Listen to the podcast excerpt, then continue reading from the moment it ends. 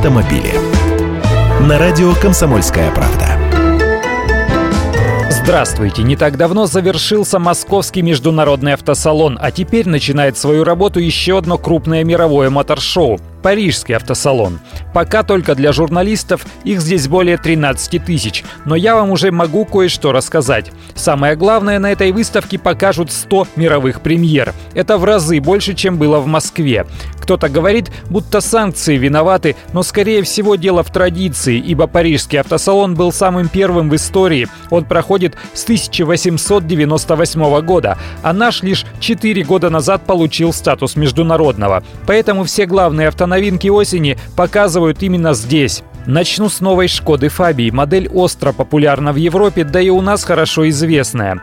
Нынешнее поколение третье. Эти машины уже начали производить в продаже, они появятся осенью.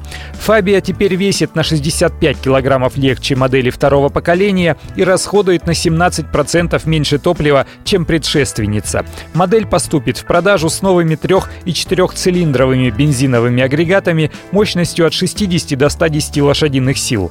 Коробки механические и автоматы. Полный перечень комплектаций для России появится уже скоро. Volvo XC90 ждала появления нового поколения невообразимо долго, 12 лет. И вот она долгожданная новинка, мы даже рублевую цену знаем. В России внедорожник второго поколения с двухлитровым турбодизелем мощностью 225 лошадиных сил будет стоить 2 миллиона 830 тысяч рублей. Автомобили.